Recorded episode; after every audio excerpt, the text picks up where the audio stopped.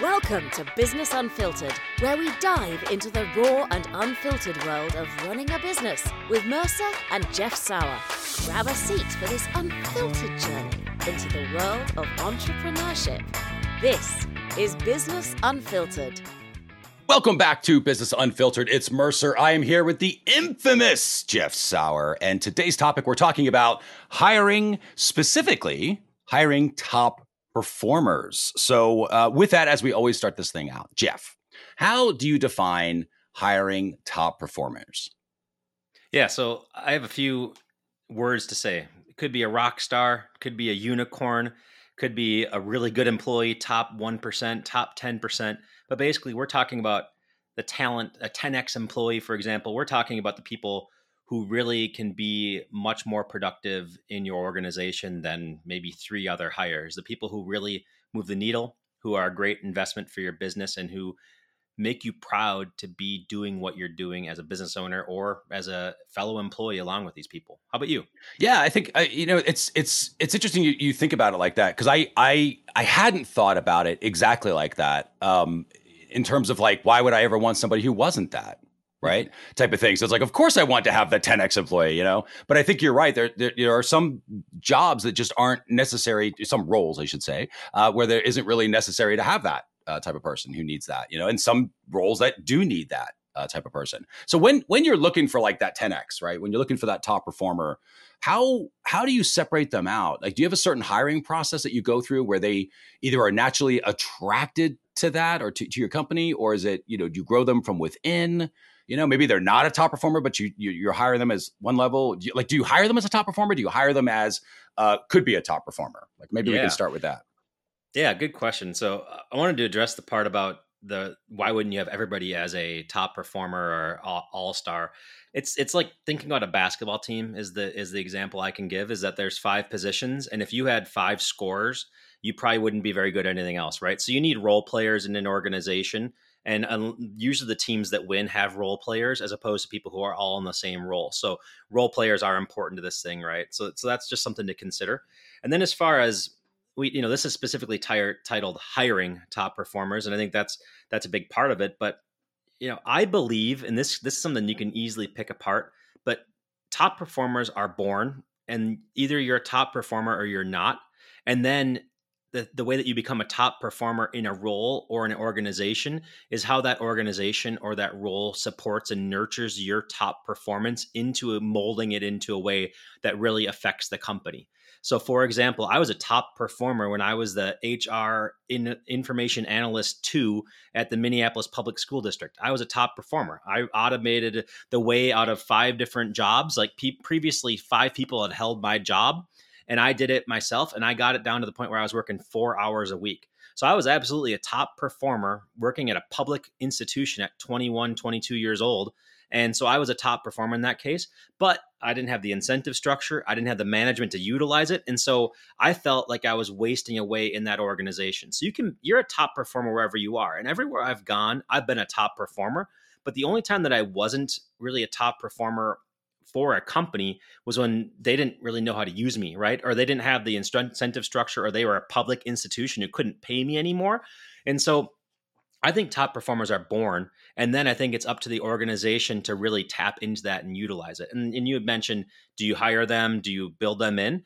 I mean, I'm a fan of taking top talent and just giving them some kind of role and some kind of expectation and then molding them. I have some examples of that we can get into later, but I would say that you can you, you want to hire the top performers and we can talk about that as well. Wanted to give you a chance to weigh in on my controversial opinion though. I think you're either born with it or you're not. And then I think it's up to the organization to give somebody the plan to make that happen. How about you? Yeah, I, I guess I, I get that. I get that standpoint. The way I'm thinking about it is like everyone is a top performer in something it's do you need that thing in your organization, right? Yeah. Like maybe that's the way to think about it. Because I've got a, I've got a, a friend of mine who I've known forever, and he's just he's he is rock stable, right? He'll show up on time, he'll do the job, and he will leave on time, and that's all he will ever do, right? And it's, it's not within our company. Just that's just how he works. He just doesn't care. He doesn't have the ambition to grow to management. He doesn't want to grow to management. He just wants to do his thing, be left alone, get his job done, and he does it well but he's not going to grow in the organization. He doesn't have the ambition for that. So is he a top performer? Not maybe from the perspective of if I was his manager, I'd be like, well, but kind of because he fulfills this role. And if that role sticks around the organization, that organization if as long as they have this guy, they will never have to fill that role again. He just he's gonna he's gonna fill that gap for them. That's what he does, yeah. you know. Um, versus the somebody who's like, okay, I'm gonna hire them so they can grow into the organization or or 10x our marketing or, or you know whatever the thing is. How what's the process though that you are when you decide, okay, I, I'm gonna I need a top performer, and I think this is where I want to start with this because I'm curious on your opinion. How do you know where you need a top performer? How do you define that? Where you're like, okay, this is yeah. the gap I need. I have. Is it because you're trying to replace somebody who's in that role, and you're trying to do that, or you, like how how do you think about it? Yeah. So it's it's interesting that you say it that way because I think that I agree with some of the things and some of the things I, I haven't thought of that way. So I'm just processing what you said. But you know, like the, the guy who was really good in their role and fulfilled everything you need are they a top performer right that's the first thing we we still need to stick with the definition of top performer in some ways they are but i don't think they're a top performer i think they're they're an above average person i would call them a b player what you described mm-hmm. because they don't they, they they're not they're not the energy source of your organization. I think a top performer is somebody who gives extra energy to your organization and, and takes you to another level. So a top performer has to be somebody who helps your business transcend and that is possible in every role. But that would be a B player by my definition. Uh, like let's, uh, I'll even get in that. So an F player is terrible. Get you know quiet quitting somebody or actually F player is somebody you should never hire. Right. D player is somebody who doesn't who you hire and doesn't actually do the work in the first two weeks they're gone. C player is average. C is like average in in school. A B player is somebody who gets the job done, does no more or less, but is exceptional in doing that job. And then an A player to me is like the rocket ship, the one who makes you better in what you're doing, right? So that's important for me to think about. Now, when you're hiring and you're just finding that, well, I think you should set out always wanting an A player in every role that you hire, whatever it is.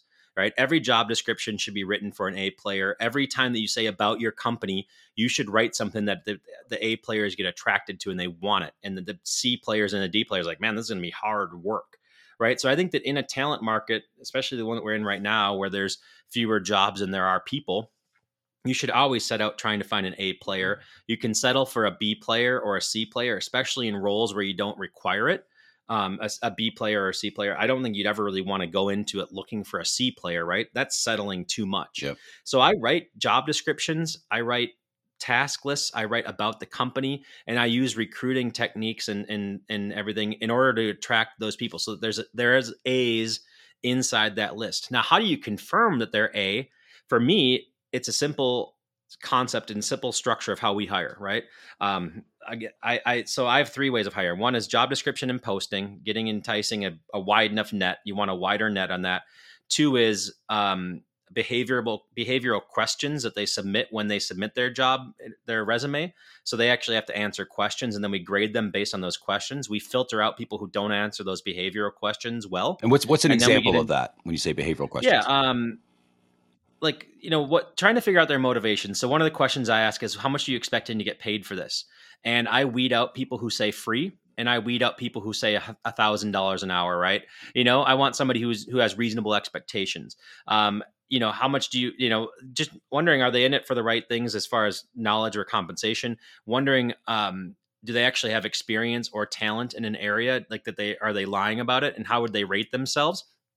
Um it's a bunch of stuff like hey have you ever done this before? Have you ever done parts of the of the job description themselves? Rate yourself on a scale of 1 to 5 just really trying to figure out where these people are at right? And are they confident in their abilities?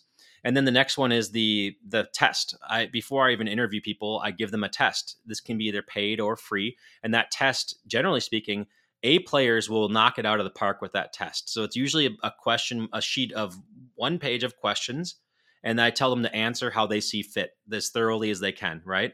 And the a C player will answer it on one page. A D player, C player will answer it on one page still, even though it's one page of questions. Uh, B player usually is on two or three pages, and an A player usually does five to 10, 15 pages because they're going out of their way to do it. And that's usually an indicator as to how they're going to be. And then as long as they don't flunk the interview and as long as they sound like they'd be a cultural fit on the on the interview, then I usually go with the person. Then I know that I have an A I have them doing A work and that that even without getting paid for it or even without having the job, they're always going to put that forward. So that's my definition of a, of a top performer is usually the one who goes above and beyond on everything they do because no matter what I have them do in the organization, they will be going above and beyond. And then it's up to me in the leadership structure to mold them into how we can harness that energy and catch that lightning in a bottle for our organization. Yeah, that makes a lot of sense. Our, our, you know, we sort of have a, a concept called the hiring funnel, um, but it's it's similar in process where we'll we'll sort of write the job. So, a you sort of analyze the role. What is the role that's needed?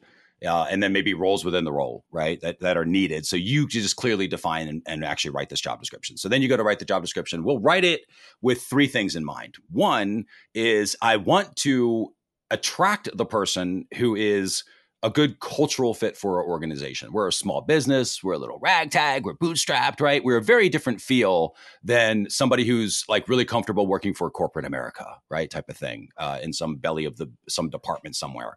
So when I write the job description, I'm going to do it in a way that is uh, a little more a little more loose, a little more natural language, right? It's not so corporatey.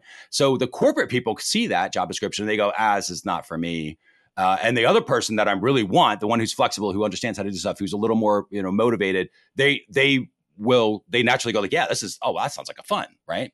Um, yeah. So that's the one thing, just sort of that company fit. The next thing is the job itself, right? So making sure they can do the roles, and that's where you're listing out all the roles. Make sure you have this, this, and this experience, and what the kickouts are, or or the things that we're going to test for. Um, and then it's the the supervisor fit? How will they get along with that person who's going to be their manager if if they have a manager, right? And at the very least, they always will because it'll at the very least it'll be me as a manager, right? Um, so you know, we we write the job description in a way that attracts, or ideally, naturally attracts it. So it's really like copywriting. That's how I think about. It. We're copywriting mm-hmm. for this, right? So we will attract the person, then repel the people that we don't want already at that stage, hopefully. Now that yeah. said, we blast that out everywhere we can then that's a huge top of funnel at this point. All these applications start coming in. So right away, and we'll do little things like, um, you know, and something that tests for a skill that they have. So they, but they, ha- in order to pass it, it's they, they are demonstrating they have the skill. So for example, if I need somebody detail oriented, I might put in there, hey, you know, when you reply and you know, when you apply, here's how to apply. When you do that, please show, you know, uh, list out the seven mistakes that were in this job description right? Let's say I'm doing that with an admin. Yep. So then they're applying. If they a if they just apply without mentioning the seven mistakes, they clearly aren't looking. They're just the people who are clicking on a thousand buttons, or they have some bot doing it for them to apply to every job until they find yep. some sucker to hire them. Um, so I'm not going to be that guy. So I, I that automatically they get filtered out. But the, what's nice about it is they automatically get filtered out. There is no like you don't have to interact with as a human just the system filters them out because they didn't do that. So if they do do that and they say you know let's say they got the mistakes right it's like okay we go on to the to the next round and now i will give them an actual application style questionnaire so one is applying for the job, then I'm like, cool, go ahead and fill this thing out. And similar to you, we're going to ask those rating style questions. So it's like, rate yourself on this skill. And we base it obviously on the role. So if it was like a developer, we're like, how good are you at WordPress, right? Um, and then, but specifically WordPress plugins and, you know, writing plugins and, you know, all this other stuff. And we, and we're looking on the scale of one to 10, let's say, rate themselves. Yep. What we're looking for is all the people who are 10s at everything they get thrown out right? Because yeah. they're never good at everything. But we're just looking for somebody who's honest, where it's like, well, I kind of know this, but I don't really know that. I'm like, okay, cool. Like that's kind of what I needed you to. Like top performer would be very honest about where they are, right? So we look for that. Um, and then uh, we will ask those questions that uh, kind of retro back to the job description. So, and it's similar to what you were saying with with the like salary, right? So the job description might say, um, "Hey, this is a full time job, and it's you know two thousand dollars a month, let's say, whatever the thing is. So, uh, you know, full time, two thousand dollars a month, blah blah blah blah, and then we come in, and then they go on the application. We go, okay, hey, we want to be super flexible with you. We understand not everybody wants to work full time, and sometimes they want to run with other clients or, or or companies. You know, is that something you'd like? You know, the option to have? And the second they yeah. say yes, if it's applying for a full time job, we're kicking out because they just yep. basically applied for a job that was full time, telling us they don't really want the job. So we kick them yeah. out, right? Same thing on salary. So if it's somebody like, like you know, we said, let's say, you know, make it to a real reasonable salary. So we're paying eight thousand dollars a month for whatever the role is, and they come in and they say, yes, I will, I will, uh, you know, what's what's your established salary, expected salary? Oh, fifteen thousand dollars a month or ten thousand dollars a month. I'm like, well, that's not the job. You yep. you should have paid attention to that. Why are you applying yeah. for something that you're already telling me I need to pay you more money on? Right. So that's another kick out for me. Now, within reason, obviously, there's a little bit of a tolerance there, um, but I, that's what we're looking for. We're looking for the inconsistencies.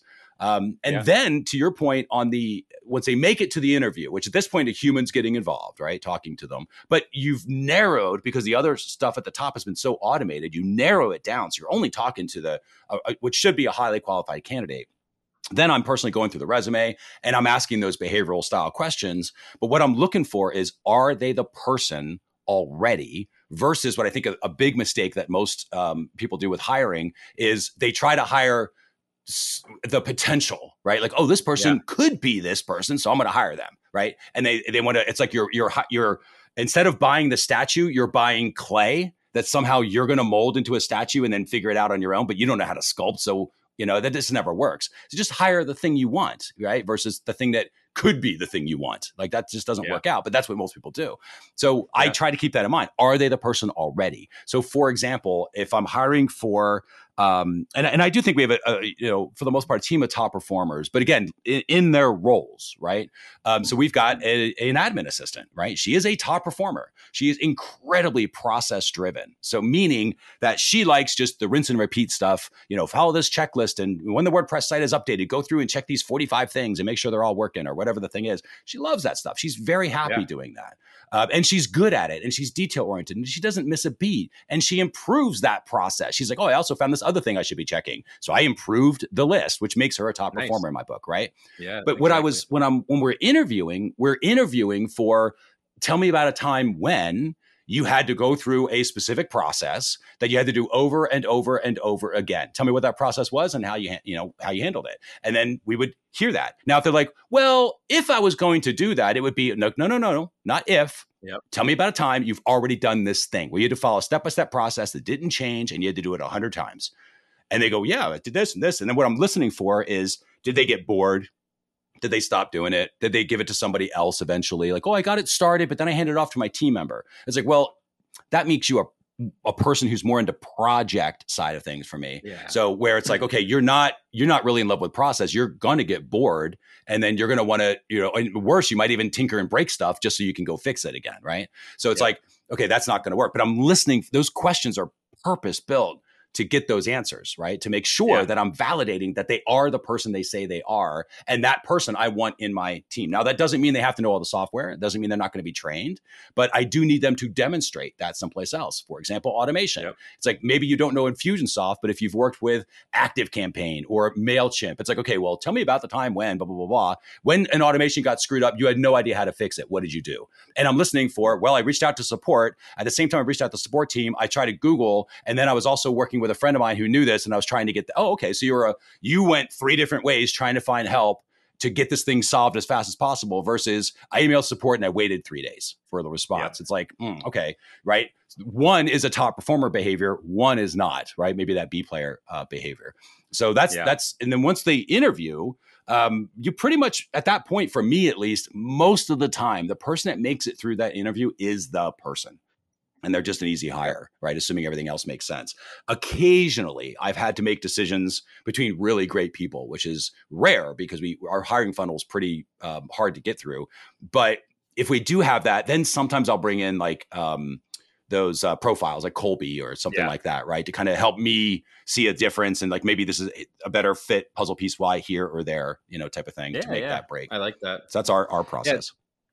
Yeah, it's funny. I I'll I'll tell a story in a minute about about that where I had five really good candidates and how it how it ended up sorting itself out. But um, the first thing I wanted to say is you mentioned this idea of like a player you know gets better, B player fills the role. I was just thinking like how much easier it is to hire for one role versus ten.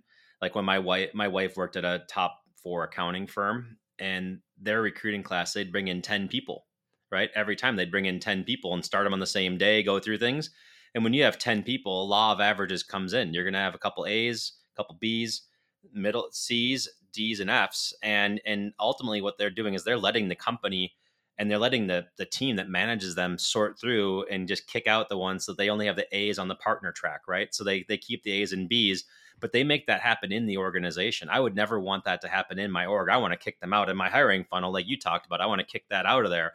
And so you have to be more selective and realize that you actually can get an A player. That's a reality in your life when you're when you're hiring for one position. You should get that A versus letting the market bear that, which is what big companies have to do. They have huge recruiting classes and they weed people out.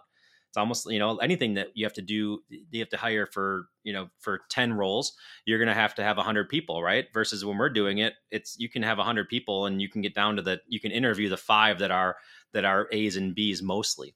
I also like your way of verifying with with real world experience and you know, like that's another big company thing. If somebody says I handed that over, then they want to get into a company where they have the ability and the luxury of handing things over. Yep. You don't have that luxury of handing things over when you work for a small business. you you have to sort of keep it going or you have to be in place. So if they're in one reality, which is usually the biggest disqualifying thing I have for candidates, they are the best paper candidate. They look amazing.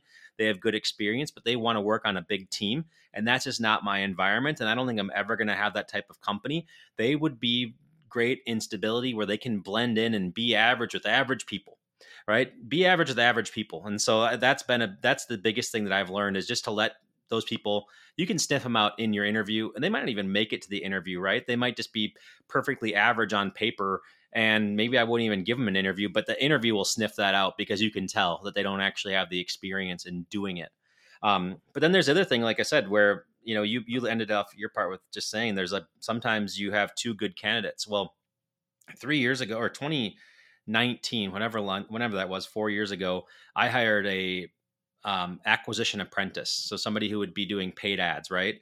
And I had the, the most the most amazing candidate pool ever for whatever reason, and the number one candidate, and I, I ended up hiring the number one candidate because that's what I do.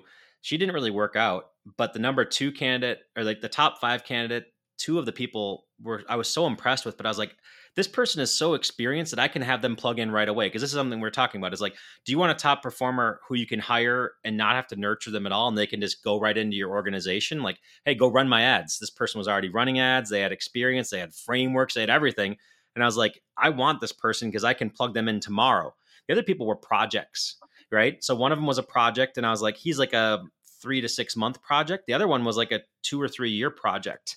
Um, and and I'm going to actually name these people because you you just met with them, but um, the the the the two to three three to six month project when the first one fizzled out because they their framework clashed with mine and they were ready to go but they we didn't really see the same things and they were trying to institute too much change into the organization and too much control in their way of doing things they were too set in their ways i was just like this isn't working out for either of us let's just end this thing then i brought the three to six month away logan and i brought him in and he was it turns out he's he still works with me. He's amazing. He's he's my SEO guy. He he can run ads. He can he can do everything. He can hire content. He's just an amazing guy. But he wasn't really ready for the role. But I knew he was talented, right? So we ended up having the second chance. And I never closed the door on the finalists. I'm always like, I, I don't even tell a finalist that they didn't get it for the first few weeks not I know that might sound rude, but I'm like, you know what? I got to see how this one goes and then I'm going to keep it going. I'm just going to say we're still in the hiring process. I don't finalize it until I know that the first person passed. And this one I was like, you know what? I think there's going to be a chance for us to work together. And he's even like, I'll work for free. I don't even care. I just love what you're doing and I want this, right? Turns out he's just been amazing. The other one was Kayla, who I was like, I love your personality, your your you know everything here, but you just don't have enough experience that I can plug you in right away. You're you we need a little bit more more work here. I said, why don't you go and get a job at an agency and and use that as a way to leverage things? And that's what she ended up doing. She went and worked at an agency for a few years, and then she took another course of ours, kept on learning. And I said, now the time is right. Are you available? Can we talk about hiring you into a role? I think that you're ready now to join us. I'm excited about this thing. And, and she's like, yeah, let's talk. And um, and it turns out that she had taken our conversation from three years prior and she's like this is the company i want to work for i'm going to get to that point. and i was like this is the person i want to hire when she gets to that point wow and now she's a really valuable member of the organization so it's like we we kept the conversation going and i checked in with her every three to six months like hey you know i know like let me know how it's going. Like I, I I'm invested in you. You're invested in me. Let I want this thing to happen. But it took a while. So I ended up getting a rock star, but it was a really long time period. So I think that you don't want to just like if you see talent and you don't have a role or it's not the right role, it's a good idea to keep that going because talent is talent. But a small organization can't always absorb all the talent at once. Sometimes you need to let it breathe for a while. yeah, that makes a lot of sense. I had a similar um, story with uh, Julie Brady, who's our director of measurement now. She was hired as originally as a as a D, as a DMA. We call them digital marketing assistant. It was like 15 bucks an hour, and this is almost a 10 years ago, something like that now. So the when we hired her, we had actually hired somebody else. So we had hired, we were interviewing both candidates. And this was when we were first getting started moving from kind of the official freelancer mode. And we had some VAs, yep. right? To like, okay, this is going to be like a, a, real business now. We're going to do W 2s, right? We're going to level up and we're going to be, you know, it's that scary part as an entrepreneur where you're like, oh my gosh, I'm about to commit to this salary. I hope we can, you know, maintain the client and all that was going on. Yeah. So we hired this the other person who was still with us for years, right? Equally good, um, and just had a little bit more skill in the WordPress side of things, which we needed at yep. the time. And so that's where we hired this person. But I remember calling Julie and telling her, you know, like, hey, listen, you know, we just don't have the a place for both people. We you're an incredible candidate. Would love to have you. We just had to go with this other direction. And there there was a feeling that she was a little bit like shocked that she didn't mm-hmm. get it you know, like I could yeah. feel that on the call. And she was like, we're, we're, like, what, what? Like, how did, how did you arrive at that conclusion that I was not the best candidate? And it wasn't in an egotistical way. I want to emphasize that because that's not how Julie is. Yeah, yeah. But I could feel it where she was, she was so into this thing that I was like, man, and I was, and it made me question. I was like, God, I hope we made the right decision, you know?